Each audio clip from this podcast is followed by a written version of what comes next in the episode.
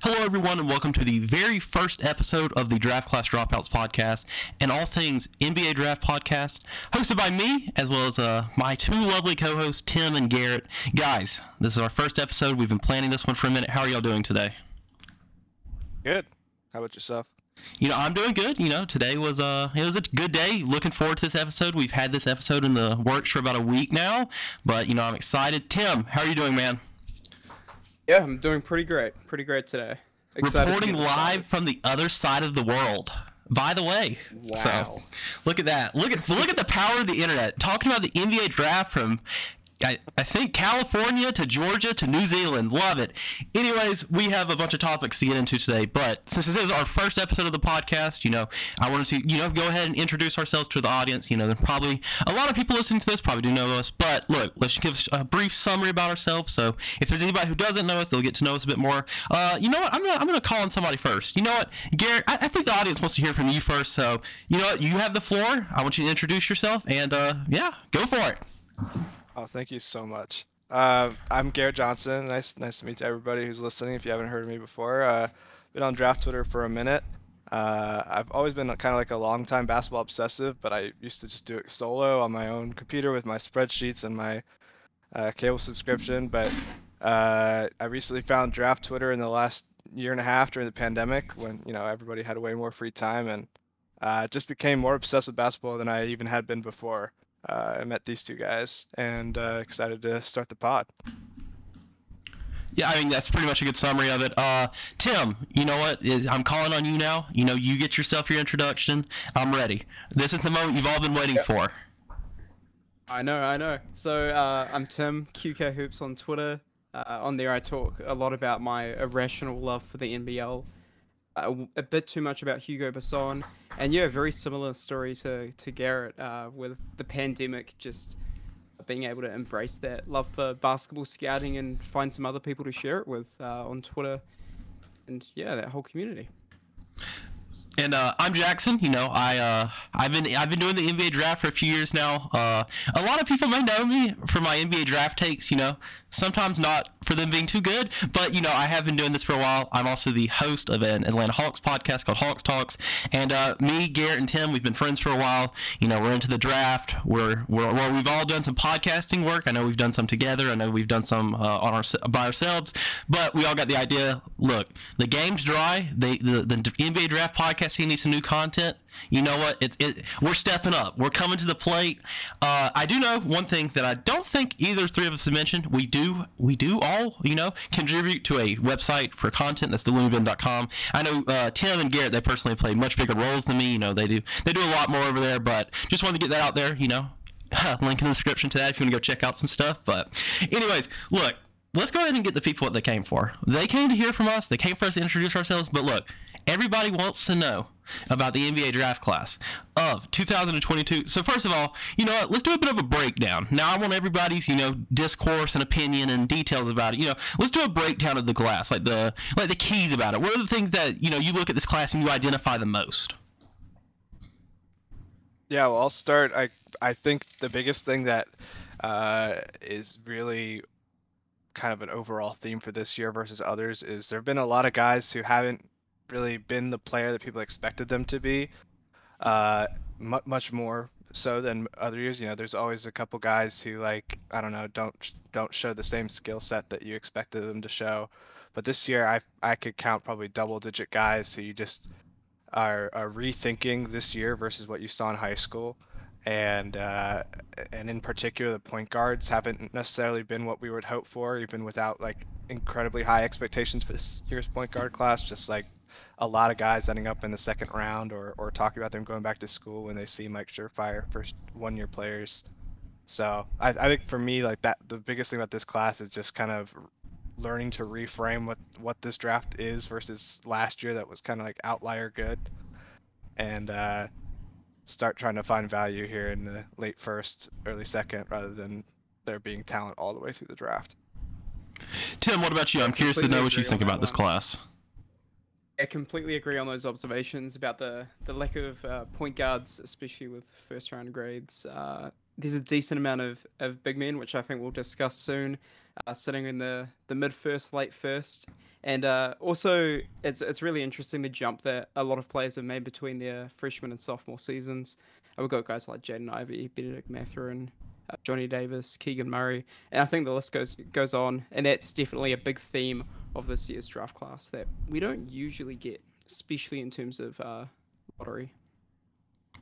I think the thing I identify with this draft class the most is that there, there seems to be like towards the top of the draft, you know, you have your guys, you have your Paolo Bancheros, you have your Chet Holmgreens, you know, your your Jaden Iveys and all that. The thing I, I identify with the most is like this class in the first round. I see like a bunch of depth. Like I see a bunch of guys in the first round, you know, early second round who I think are going to be contributors in the NBA to come. You know, I think this. I don't think this class has like a high as a ceiling. It's like we talk about 2018 with Luka, Trae, and Ayton, or you know, before that, uh, what cl- oh gosh, uh, whatever. You know, previous class, you know, the hell that star talent towards the top. This one I identify as something like you have a few guys at the top. Maybe they break into that all star tier. You know, maybe they're a bit better than that. But this class does have like some good depth to it. There's tons of guys in this class that I think will, you know, be able to play, you know, some role in the NBA. I'm not saying they're going to be like starting on a playoff caliber team or anything. I'm not saying they're a top five option on a ring team, but I, I do think there's a lot of talent in this class. I think there's a lot, a lot of reasons to be excited about this class beyond just you know know, the top of the class. I mean, those are the guys who always get the most attention just because that's how things go. But I mean, there's a lot of like sleepers in the class. There's a, there's a lot of guys who I think are going to pop in the NBA whenever they have that chance to showcase their abilities outside of you know college or if they're in our international ball. Elaborating on top of that, uh, I feel like depending on withdrawals, of course, there could be a lot of ups, upside swings in the the late first, even late second this year uh, which could be really exciting and challenge uh, our view as members of the esteemed draft Twitter community on um, how do we value these uh, raw upside swing type prospects compared to the immediate contributors you're talking about. Yeah, I think it's a mistake sometimes when people think that a draft class is, is weaker than another one, that that means there isn't value to be found later. I think the bigger thing is like when we're talking about guys who were maybe underwhelmed this year, is that there might be kind of hidden talent now that these guys have fallen in favor and fallen in draft placement, that they're still going to have some guys who re- return to what their expectations have been in high school or even exceed them. And you always have guys who play way above their draft expectations um, once they get to the league. So when you look at this class, it's not about like you know, oh, I have to trade up to get any value here. There's stuff to be found in the late first, early second. Just expect maybe more misses than previous years. Uh, Garrett, I know you mentioned whenever I asked you for a bit of a breakdown about the class, like the main thing you identify. You know, you talked about the point guards, and uh, one thing I wanted to talk about was one thing about this class that I noticed is you look at like the center crop, and I think there's a ton of like guys. There's a ton of centers in the class, man, who I think you know they're going to be able to be contributing centers. Like I think these guys are you know starters before they're off of that rookie deal. I'm talking about you know obviously Chet Holmgren, come on now. I mean, there's a reason why he's at the top of the class. But you also have, you know, uh, Jalen Duren. You have uh, Christian Kolokoko. It's like you look at these guys. The center class is nice. You also have Walker Kessler. I know I'm not personally as high on him as some people are, but like these are all guys who realistically are like starting at center before you know they're off of that rookie contract or they're playing a really big role on a team. You know, coming off the bench, possibly like a sixth, seventh man, whatever.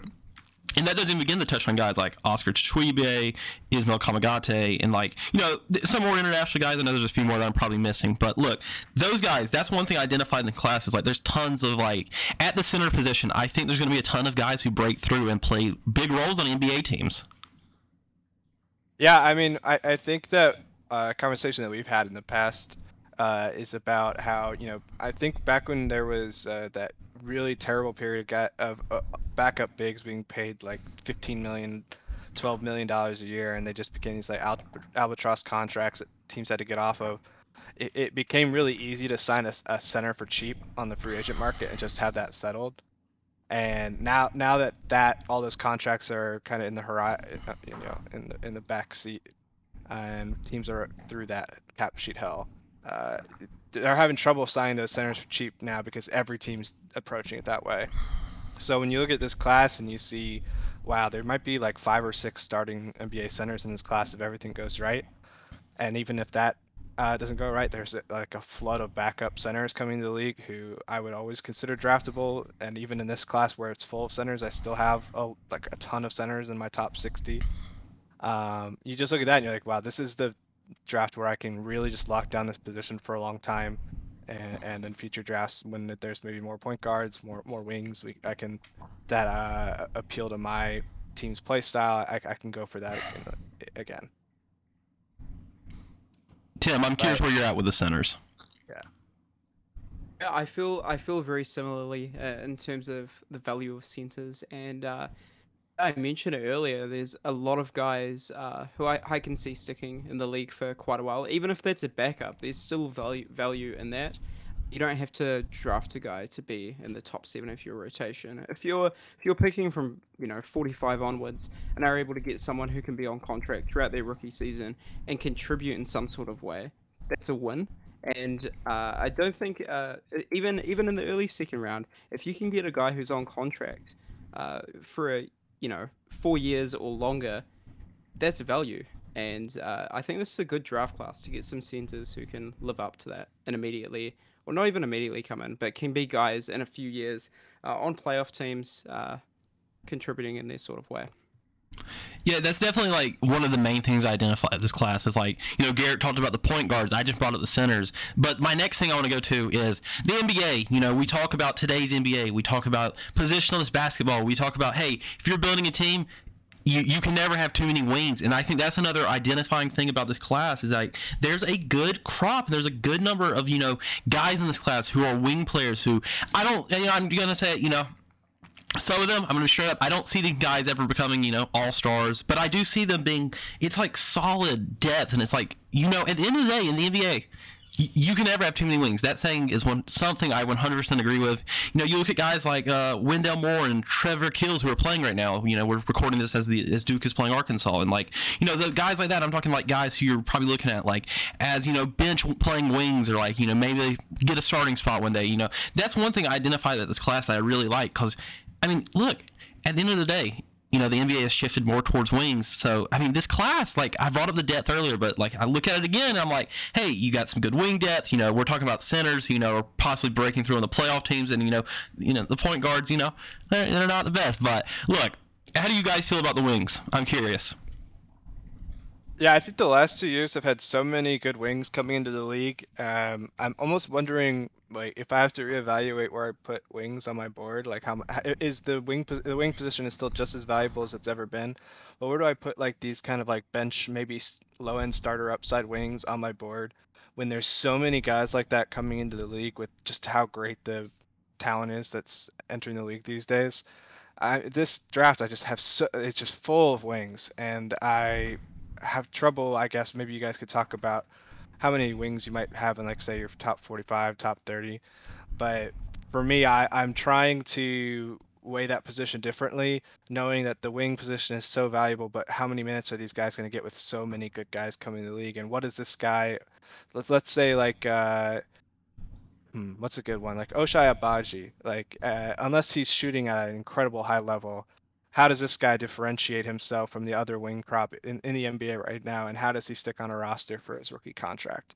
Guys like that uh, who just have they need to have a standout skill to be able to stick. Yeah, 100%. I'm with you on that about Agbaji, by the way. Just want to throw that out there. Just counted through my big board, and 17 of my top 45 are wings, or could be considered wings in a way. So it's just under 40%. Yeah, I'd say that's probably about where I'm at. I might even be higher because I still think that I might be uh, placing too many wings in my top 45. Uh, but I think it's pretty similar, yeah. And, and last draft was kind of similar to that as well. I'd have to look, but I think it would be a similar percentage. Yeah, no, I mean, look. Also, I just want to say, shout out the shout out to Tim for the quick maths. You know, he brought up. I think I have 17 on my top 45, just under 40 percent. I was like, whoa, hold on, you got the calculator out? I mean, that was that's yeah, whipped out the calculator pretty quickly there. I was I was not expecting that, so props to you about that. But yeah, I mean, this draft, obviously, you know, looking, to, you know, there's not at the end of the day, people got to realize this. There's not like a Zion level prospect. You know, 80. We talk about those guys, generational. Uh, well, depends on how you feel about some players, of course. I mean, there's some people that have differing opinions, but look, there's no clear cut guy like that, which I think makes this draft more interesting. You know, at the top of the draft, there's a there's a lot more discourse than usually is. Like, there's no clear cut number one, but that is one thing I want to talk about. Look, we, we can't ignore it, people. March Madness and going on. It's been going on for about, I guess, week or two now. I want to say. Uh, one thing about March Madness that always curious me, and, you know, it always always makes me think about is how much how much do you guys? All right, I'm curious. March Madness, you know, is the biggest time for a lot of guys. A, lot of guys won't play on a bigger scale again on these college teams. But for prospects, how much do you let their March Madness performance either factor into your p- opinion in a positive way or in a negative way? Uh, I like to avoid kind of the negative uh, impressions from the draft, uh, from the tournament, uh, on my draft opinions. Particularly if you've already watched a guy throughout the season and have a firm grasp on who they are. If you see a poor performance in the tournament, unless it's an, a, a very different picture of that prospect from how you know them, I don't think it should be a significant impact. Of course, obviously, if you've watched, you know, five games of a prospect in the regular season, then you see a sixth game. That's still a sixth of your evaluation, right? It should be at least. So it's not like it shouldn't have any weight.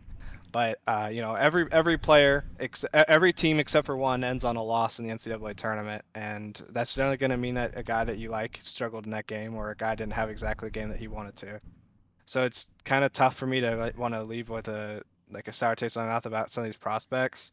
And, and on top of that, you know, I, I just think that the turn NCAA tournament is, is just a beast of its own in terms of like the mindset that guys come in with, like the pressure that is put on them to perform in this setting, and it's just kind of its own unique uh, situation that can cause players to maybe look different than how you're used to seeing them. Especially this year with the number of upsets we had, it's been just kind of crazy. And I want to answer this by talking about Donte DiVincenzo, uh, because of course he had a wicked final college game against Michigan, and uh, I think the way to look at uh, the successes and failures of prospects in March Madness is to not use it to build your evaluation off of. But for someone like like Donte, you watch the game he had, and what that did for me personally was it made me think maybe I'm missing something here. Maybe I need to go back and relook at some of his games earlier in the season and see if I was missing something. So instead of taking his performance and going, hey, he's really good. Oh, oh my god, I need to raise him on my board. It's uh, then look at his previous performances and see if it lines up with what you've seen in the past or something else pops out that you hadn't known was there before. That's kind of my philosophy on uh, March Madness in terms of evaluating prospects. Yeah, that's a great way to put it. I, I agree. I, I think that in general, you, if, if you're seeing a prospect for the first time in the tournament, I, I really wouldn't want to form my entire opinion around that prospect around the game that I saw. Um, and, and in particular, also, if you see an outlier performance, you know, it's usually when you watch a prospect, you don't want to watch only their best games. You want to see them uh, in, in different uh, circumstances, how they deal with adversity, how they how they look when they're at their best, and how they look just kind of you know on a day where they're just within the offense. So you know, I, I think that outlier performances too often cloud people's judgment on the on the draft. You look at like this year where Jabari Smith had a horrible game just shooting wise uh, on his last game of the tournament, but that doesn't really match up with the rest of the year. But it also his concerns are the same in that game as they are throughout the year. So you shouldn't really have a more severe feeling about that. I think based off of seeing one game where he his struggles really show, show had shown. But at the same time, you just kind of nod to yourself. Okay, I've seen that before. I'm seeing it again. Uh, what do I, what do I get out of this? One thing I kind of want to ask feel both of the you only- is that uh like we kind of we kind of talked about how much like you let a negative opinion like a negative game like oh yeah like you kind of have to like let it be. Like you have to realize you know guys have bad games it happens you know just because it's a tournament doesn't mean that guys can't have bad games. One thing i want to ask you is like if a guy has like this was one thing i always have issues with. If a guy has a 40 point game in like the sweet 16 i'm caring a lot more about that than like a 40 point game back in like early january you know, that's just who I am. But I, I want to know, are y'all like that, or is, does it go both ways for you? I know Garrett, you talked about how like you don't let the negatives, you know, you don't you don't walk away with a sour taste in your mouth. I'm just curious, like a positive, you know, it's hard for me to like not look past the positivity of like a really good and a really highlighting performance in March. Yeah, I was about to say the only strong observation I will take away from a March Madness performance is how they look athletically compared to more NBA caliber athletes, which happens for some prospects. They can go most of the season uh, not playing a huge amount of NBA athletes, and then they come into come into the tournament and suddenly uh, are playing way higher caliber competition. So if a, if a player comes out there and is not looking up to par athletically, I think it's completely valid to take that into consideration uh, based on what they look like in the tournament. But in terms of performances uh, and scoring outputs, I don't care for it too much because for, for the most part, there shouldn't be a large change in the way they're getting their shots. And, you know, players go through hot streaks and, and cold streaks. So, of course, it's more eye opening because of the time of year. But I think in the grand scheme of evaluating a player, it doesn't mean too much to me, at least. Yeah, I think you like look at Jaden Ivey this tournament and his last two games, first against Texas and then against St. Peter's. Uh, you look at like Texas, where all their bigs were in foul trouble the entire game. So when it comes down to the late second half and Jaden Ivey wants to take over and he wants to get to the rim, he's not getting the same contests that he does throughout the year, and he also has to has had to deal with like Big Ten huge seven foot bigs the whole year when he's going to the rim, and now Texas has like six eight, six nine bigs, and he's just getting to the rim at will and kind of taking over the game. But it's the same looks that he's been doing, getting all year. It's just that he's being more successful because he's playing a different defense. Then you look at St. Peter's, you know, also don't have size, but this time around they're collapsing the paint so hard every time that he drives that he can't get there and he's getting flustered and having troubles. And then he has, in my opinion, maybe one of his bottom three games of the year against St. Peter's. And uh, you know, if you take one of those two games and just kind of form your own whole opinion around it, you're going to come away with, you know, I saw Ivey number one takes that I had not seen for a while after his Texas game, and suddenly there's people immediately after the St. Peter's game saying, "Should I move him down to five, six?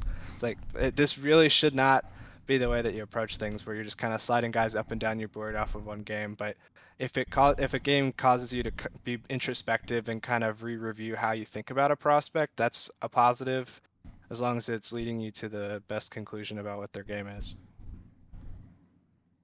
Jaden Ivey's like a super interesting case to me because you, you I know you mentioned the game against St. Peter's.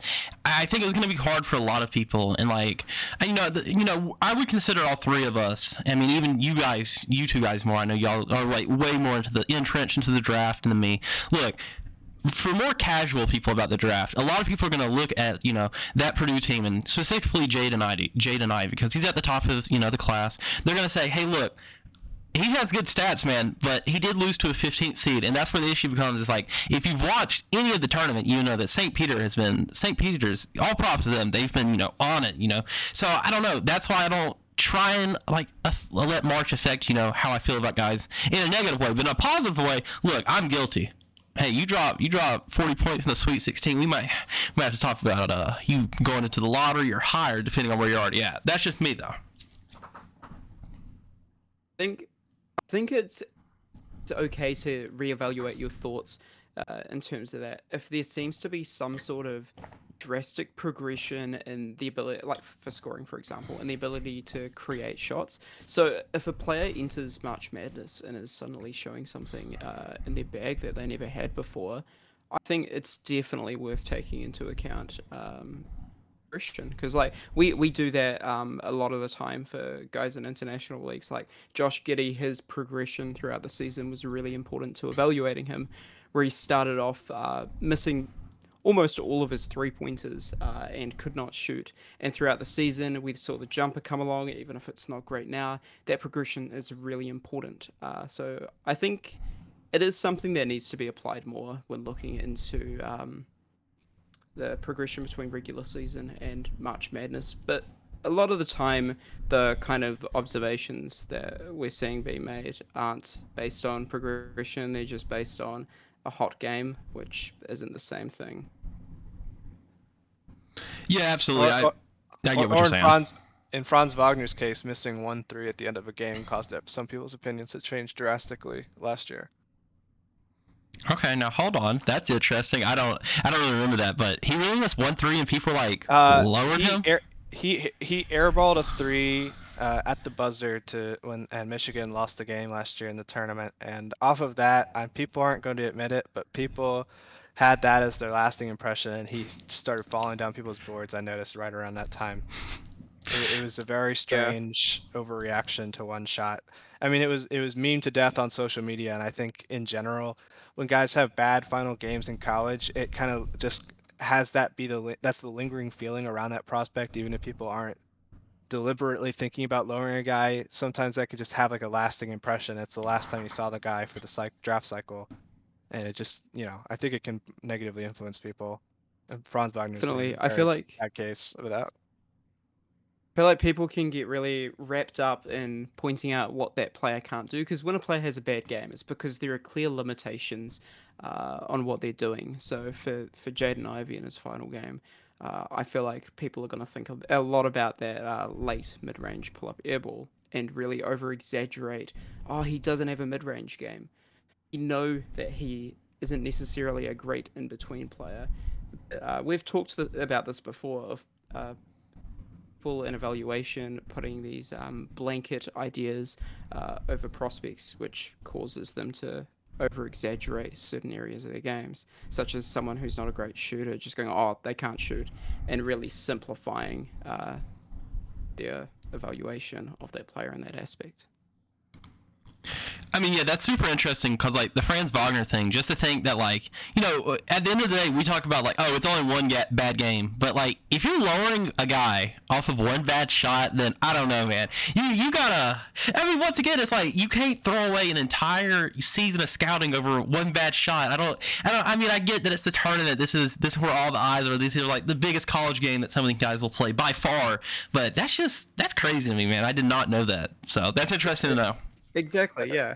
And if, if that's pointing out a limitation in the player's game, that's where it goes back to my original point of then go back and look earlier in the season and see if those limitations are also there or this is just almost like a, an outlier instance. like and, whether it's actually a consistent limitation to the prospect. And put put yourself in the shoes of an NBA GM. It, it, you might not think it's like a big deal to move a guy down two spots on your board over a shot that made you kind of have a sour taste in your mouth about the guy. You moved it down two spots. That means that your franchise doesn't end up with Franz Wagner, a Rookie of the Year candidate this year, because uh, in the lottery, that's enough of a move to you know ensure that your team never drafts them. I, I mean, like it's it's a big deal. I think uh, if you're a team Obviously, we're just people making boards on the internet, so it doesn't have that kind of implication for us. but uh, you know, it's it's a big move to move a guy down two spots in the lottery in terms of value, uh, over you know, one game where you weren't a huge fan. The real the reality of it is that these teams are making multi-million dollar investments, so the stakes are a lot higher than uh, say us with our with our spreadsheets out, you know. Look, I want to get into our next topic. You know, we've been talking about March Madness for a minute. If you've watched March Madness, you probably caught some Memphis games. They had a really good opening game. You know, I think they won that game by what, 20 or so points, I want to say. I mean, it was a really impressive showing from Memphis. You know, Memphis is a team mainly highlighted by, you know, head coach Penny Hardaway. I know there was some stuff uh, today about him. You know, apparently he's lost control of the program. You know, that's going on. But, I mean, they did have a good March for their standards. I mean, as an eight seed, you win your first game by 20 points. I mean, and they, they took Gonzaga to the wire, so I thought that was pretty impressive. I, think I think you might have not caught the second half of that one. I mean, they were honest, up, they, they were up 20 and they lost the whole lead and nearly lost. To Gonzaga? no, to uh, Boise State. Oh, okay. Oh, gosh. Yeah. Okay. Yeah. My bad. All right. Look, I'm I, admittedly there's so many games going on on the first day of March Madness. I probably didn't watch that one, so I'm pleading ignorance. I haven't Absolutely. had time to go watch it back. Um, look, you know, Penny Hardaway, Jalen Duren, those are like the big guys that, you know, get all the talking about Memphis. There's somebody a bit lower on that team that I want to talk about.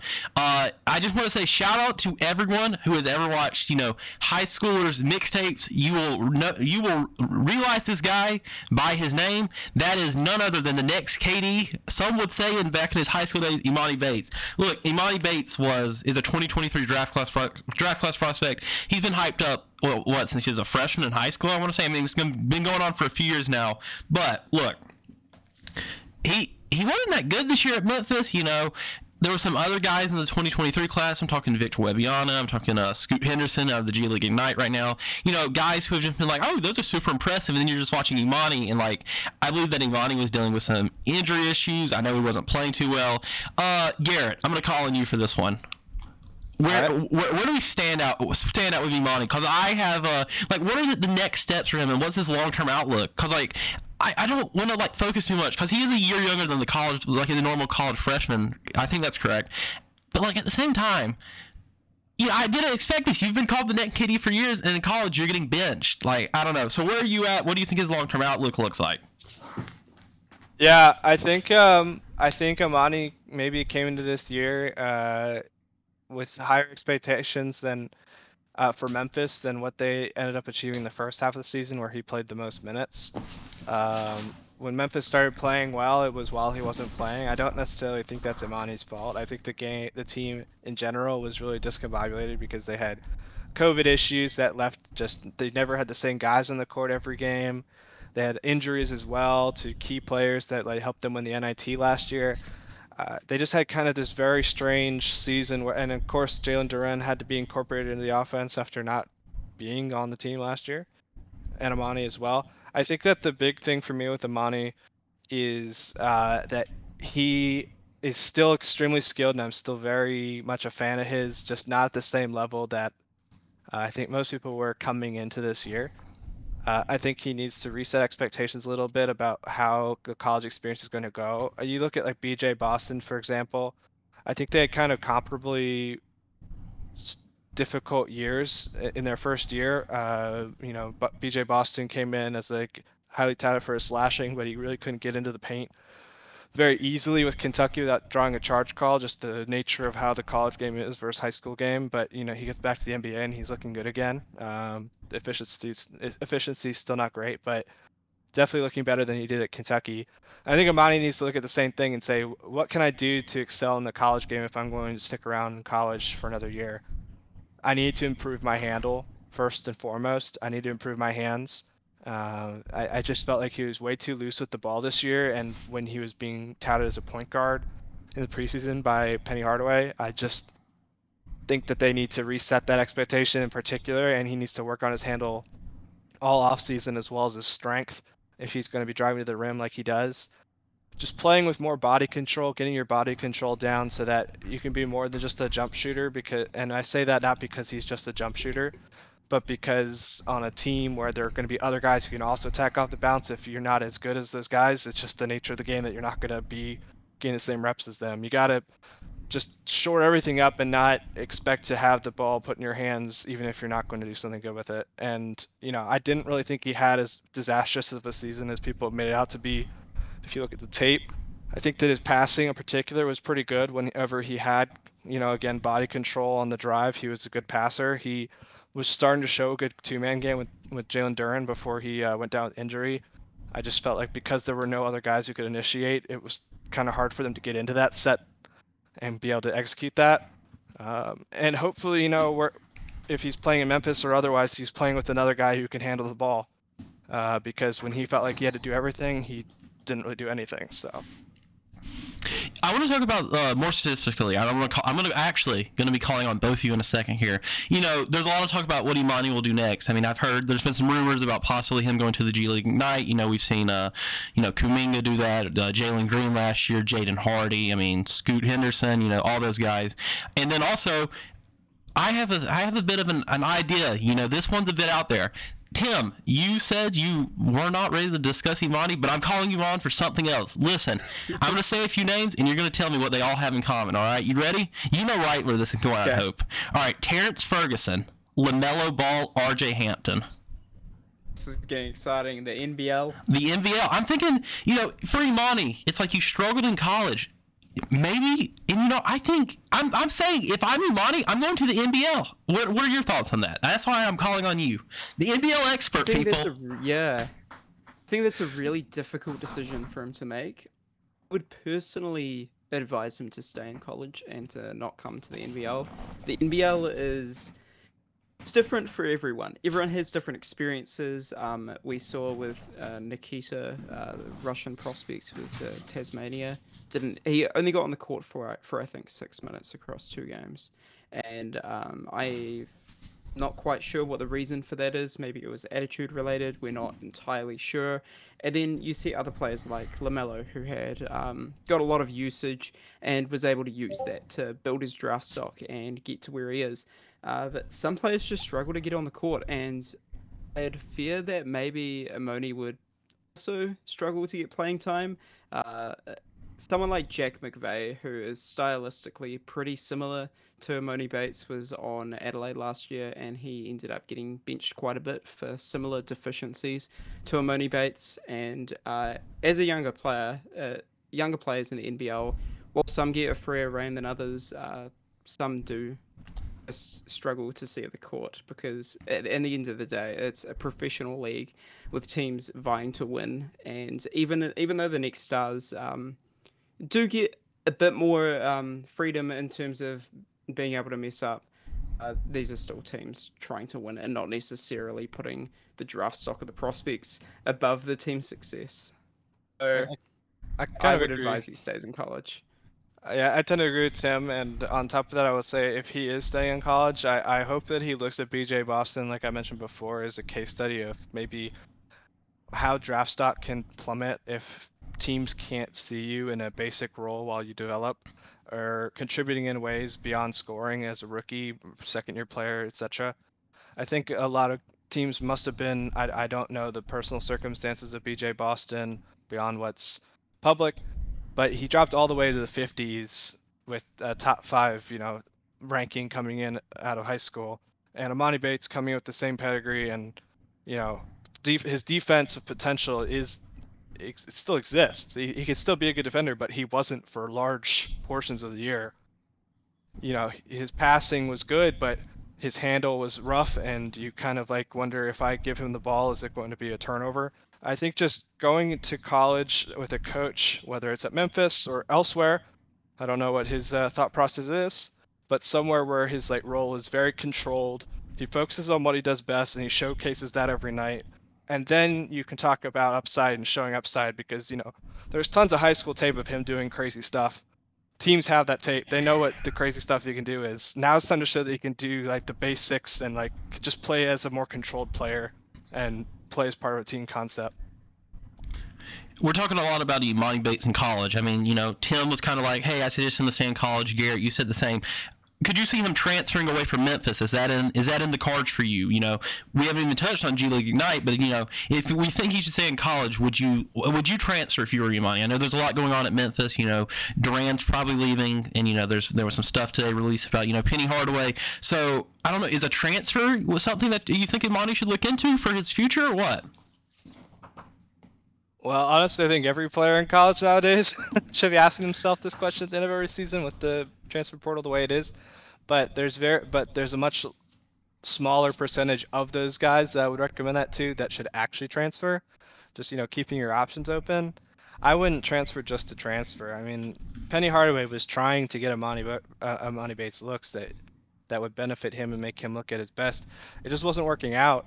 Um, and you know, we could talk about the team problems in addition to Emoni Bates forcing it, but the struggles with Memphis weren't just Emoni, but they've also clearly ironed out some of those issues as the season has drawn on. So they're going to have some guys who depart, you know, during obviously DeAndre Williams. If you feel comfortable that the guys coming in next year at Memphis are going to allow you to uh, not have to play hero ball, then I s- probably would just stay and, and focus on not having your entire career in upheaval for the last two years and just try and settle down and, and work on your game within the environment that you've chosen.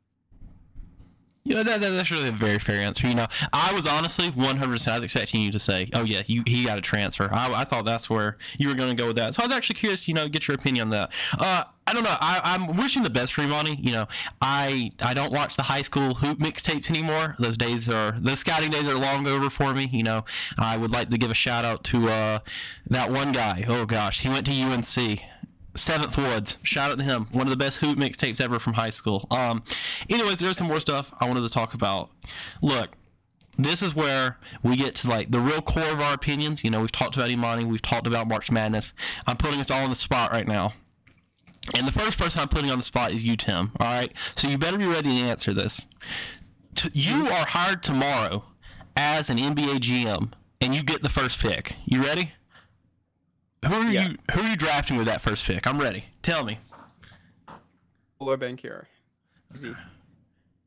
I think he's he's my number one guy, and I know for a lot of people it's kind of been a situation of flip flopping between him and Chet, but uh, for me it's it's been uh, Banchero the whole season, and the the flip flopping in terms of the top guys for me has been more in that two to five range.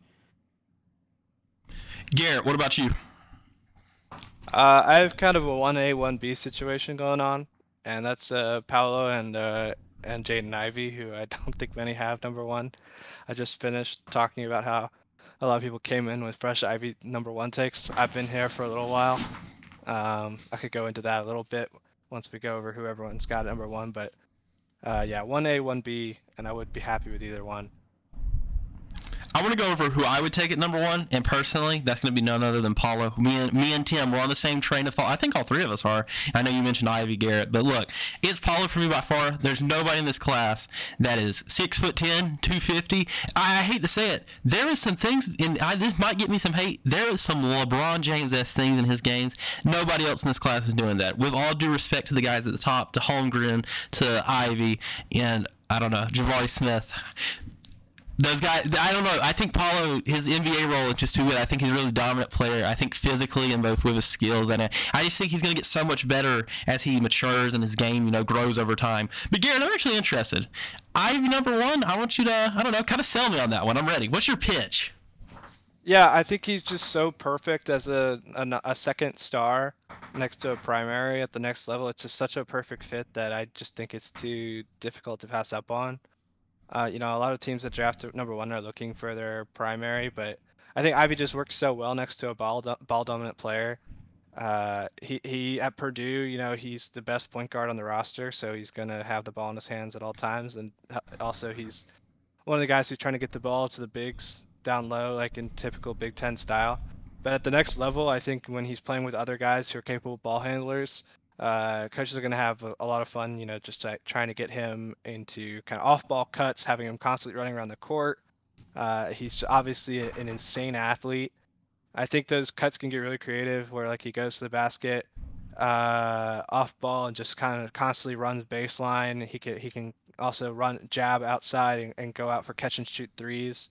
You know, while there are questions about his shooting, I personally trust his catch and shoot, uh, catch and shoot shooting as much as any other part of his game. Uh, and I think his creation is going to look a lot better with NBA spacing.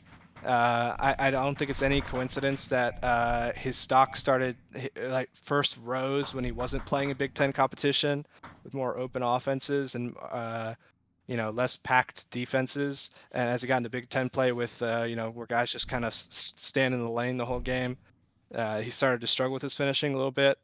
I don't think it's any coincidence, and I think we'll see some of that early season stuff again in the NBA uh, right away, where he has more free reign to cut uh, uh, cut to the basket on ball or off ball, and just show his athleticism and beat guys with ease. And uh, I think his passing is going to look a lot better since it's so dependent on driving and kicking. Uh, with more space, I think that driving kick will look so much more efficient, and it will look less like he's threading needles, which right now he's kind of forced to do. Um, and I think the other thing is like he's just had crazy rapid skill development this year uh, from last year. I mean, we all for anyone who watched him last year, he was hyper inefficient. Uh, he, he he took a lot of bad shots that just didn't make a lot of sense, and he just in general looked really uncomfortable. And in year two, I mean, his processing is better, his shot is more cleaned up, his body control is way better. Uh, the passing has been obviously like the biggest leap, and I just think that development in one year is insane and almost outlier in a good way. Not like outlier where you expect it to regress, but outlier in the sense that he might just be such a good learner. Um, and he has such a great athletic baseline anyway that when he improves, it's just dramatic increases because of the athleticism, because of the natural ability. And I just want to bet on a guy like that. Look, an interesting question for you uh, about about Ivey. So was listening to the Upside Swings podcast and their breakdown on Ivey, and one thing they were discussing is his role projection, and they were very much of the opinion that he's an off guard, and I can agree to that. I think you guys could agree to it as well. And uh, they were talking about the ideal backcourt mate for uh, Jaden Ivey, and they discussed a player that would be um, a good shooter to kind of compensate for V uh, in a way, but also um, good backcourt defender. Uh, they sounded pretty low on Ivey's uh, general defense. Um, do you think uh, that plays any role into projecting uh, where you would take or rank Jaden Ivey? Like what sort of players you have to surround him with at all? Well, I think there's a difference between a difference between what you have to surround him with and what he's ideally next to. Um, you know, obviously, if you're next to a guy who shoots 40% from three, that's a great um, backcourt mate just inherently, as long as they can do the basics of, of everything else. You know, uh, if he's next to like a Darius Garland, for example, that's outstanding because not only can uh, he hit Garland for threes, but Garland can hit him on cuts, and it's just going to look great. You know, Collin Sexton has really benefited from playing next to Garland, for example. Um, but I, I don't think that he has to play next to a guy like that. I mean, obviously, you want, like I mentioned before, I think he is a secondary, and a primary guy is going to have primary ball handling, but I don't know that he necessarily has to have a star guard running mate. Um, for me, I'm just looking at the list of guys. I mean, because of the way that my brain is geared towards the draft and thinking about the teams that are picking high, I obviously have thought about Cade Cunningham as a, a running mate. Um, very contrasting styles of play. And I think that on top of that, Cade Cunningham is going to be able to find great looks for Ivey that uh, some of the other wings in the league can't do. Uh, curious who you guys have as kind of ideas of where he should fall. I wouldn't mind seeing him on the Hawks. Uh, a bit of a, you know, a bit of a stretch, but you know, I'm, I'm just saying, I would love Jaden Ivey next to Trae. Just want to get that out there, you know. It's the lottery. It could happen. hey, I mean, look, hey, we, we bump up from that, you know, late lottery spot, picking 14th to one. Hey, I don't know, man. We I, I would like to see it. Uh, Tim, I want to ask you this. You know, uh, I know Garrett brought up, you know, he has Paolo like 1A, Jen Ivey 1B.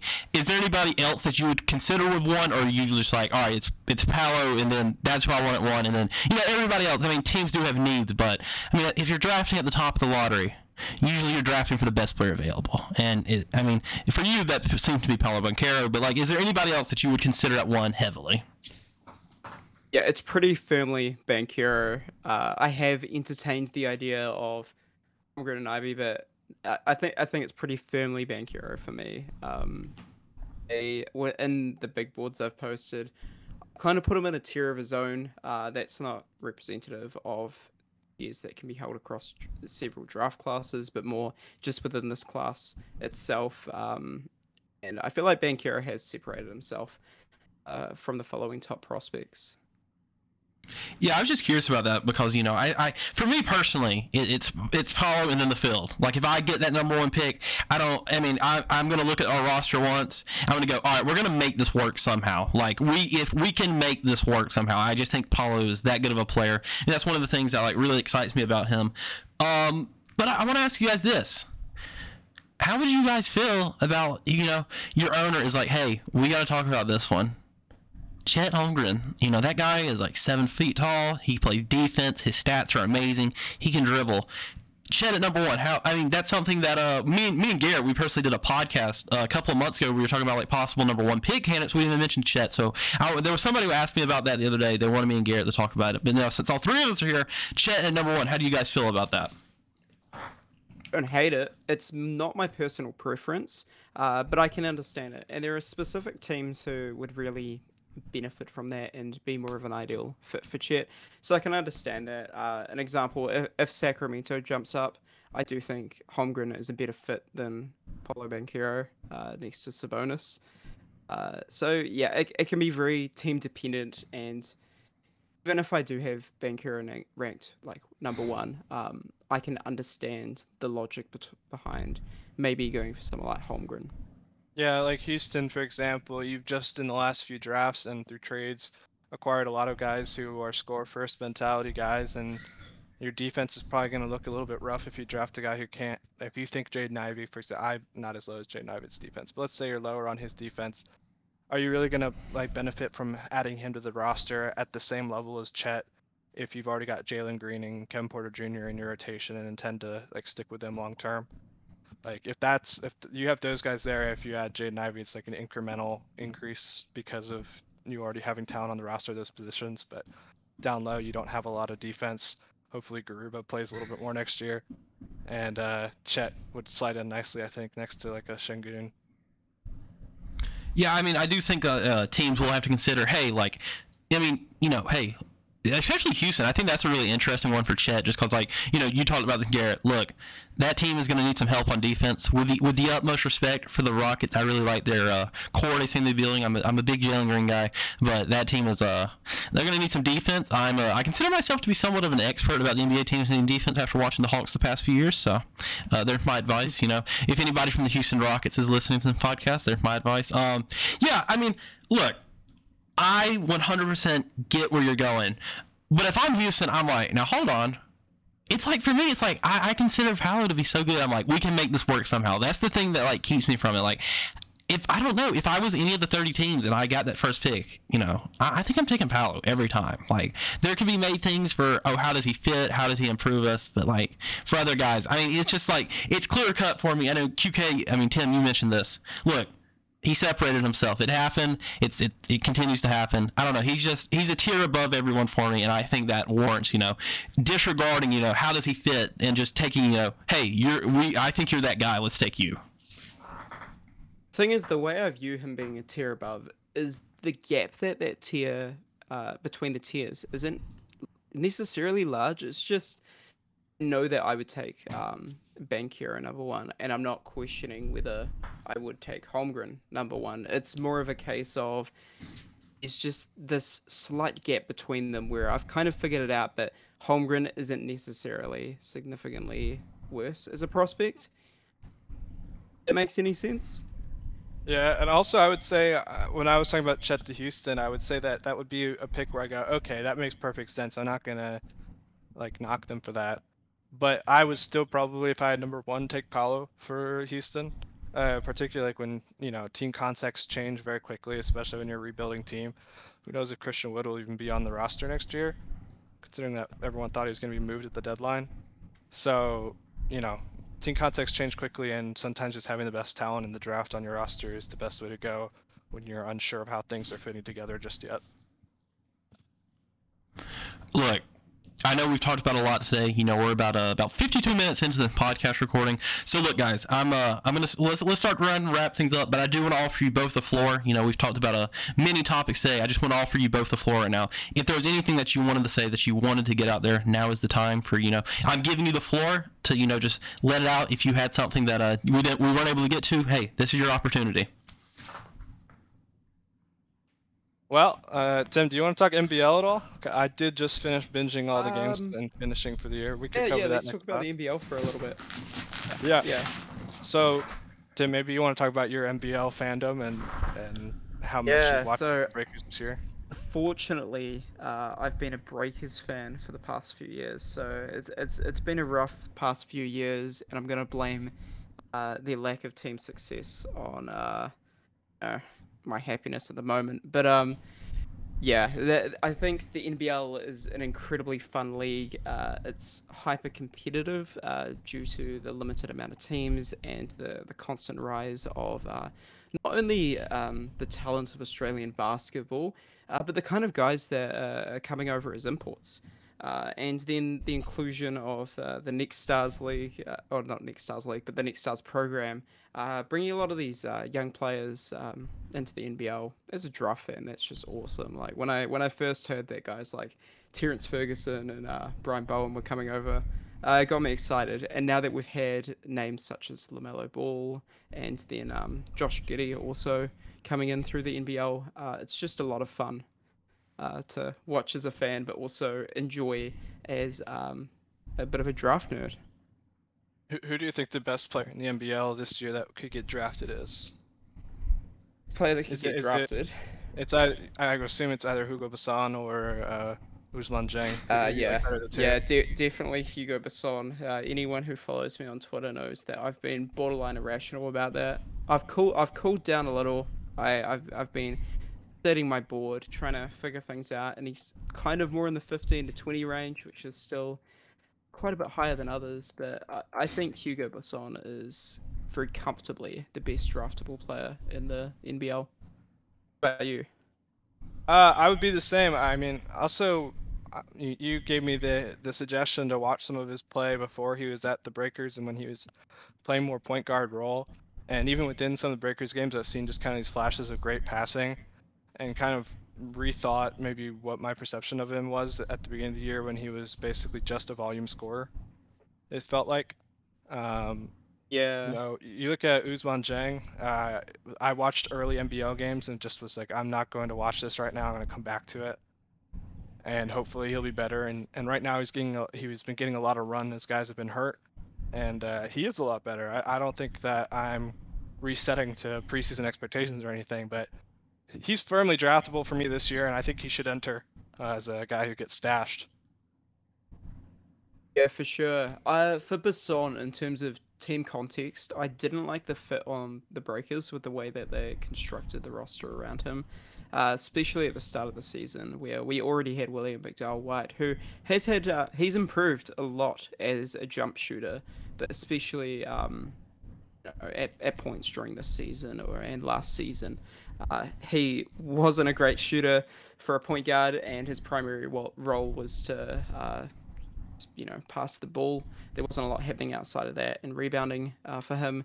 Then uh, we also had Jeremiah Martin, who uh, ended up leaving the team. But it was when the Breakers were running these lineups of like Jeremiah Martin and uh, William McDowell White, and then Hugo Besson at the three, and then we had Yanni Wetzell in the middle, who I've compared to like a, a Drew Timme type in the NBL. He's been hyper productive, but I I think that's because he fits the what what the NBL uh, caters towards in terms of players very well.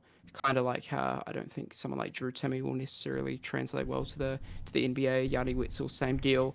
But uh, you, you have these lineups of a bunch of guys who don't shoot the ball well and are all demanding the ball in their hands. And then Hugo has been pretty much just told, look, you're going to run around, you're going to sit in the corner, you're going to shoot threes. Uh, and then you see when he gets the ball, sometimes he tries to give it a bit of, a bit, a bit of flair and it just doesn't work out. But there are, the, there are these moments uh, where he really excels in being able to play into this role.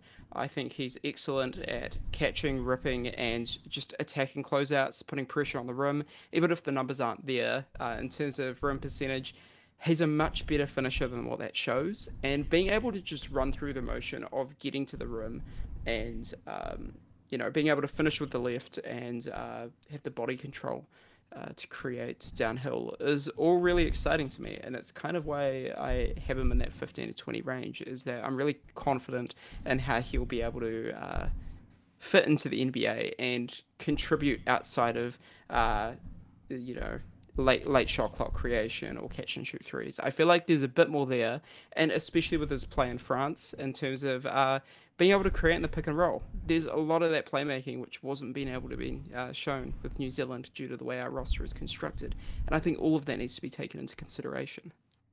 He's also got just incredible bravery.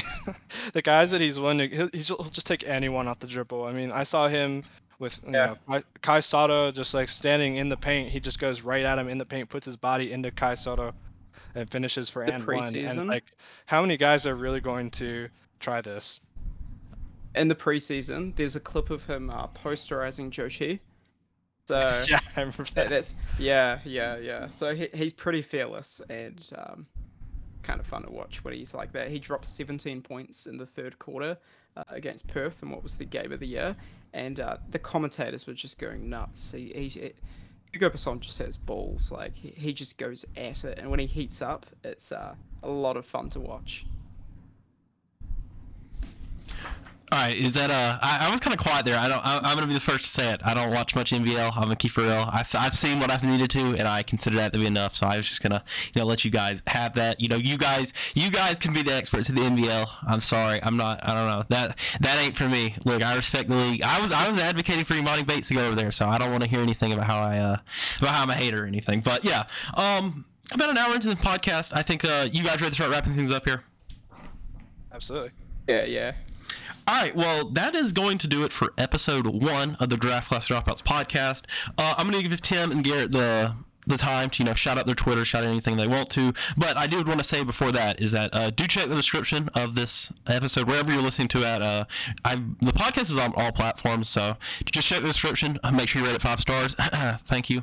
Um, and yeah, and there'll be tons of links to our Twitters, uh, our account, the, the Twitter's podcast where you'll stay updated about episodes and stuff, and other helpful links like to our YouTube and stuff. So, Garrett, Tim, this is your time, your floor. Uh, you can talk about anything you want to. You know, shout out, you know, anything you want to. There you go. Yeah, uh, this is Garrett, and I'm at, on Twitter at, at Half Awake Takes. Um, this is our first podcast together, obviously, as we said, and for me, I'm new to the podcast space. Been on a few episodes. Jackson did an episode a while back on Hawks Talks, but other than that, you know, learning this this platform and looking forward to getting better and better every episode. So please stay tuned. Yeah, and uh, on Twitter, I'm QK Hoops, and uh, what I'm really looking forward to with this podcast is uh, stepping away from sort of the the main conversations that we usually have on Twitter and being able to discuss uh, the more theoretical and philosophical nuances of uh, scouting and evaluating prospects. So I'm really excited with some of the topics we've got planned out in upcoming episodes.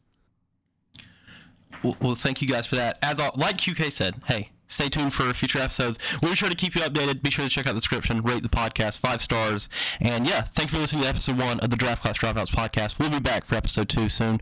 I hope you have a good rest of your weekend and a good start to your week. Goodbye.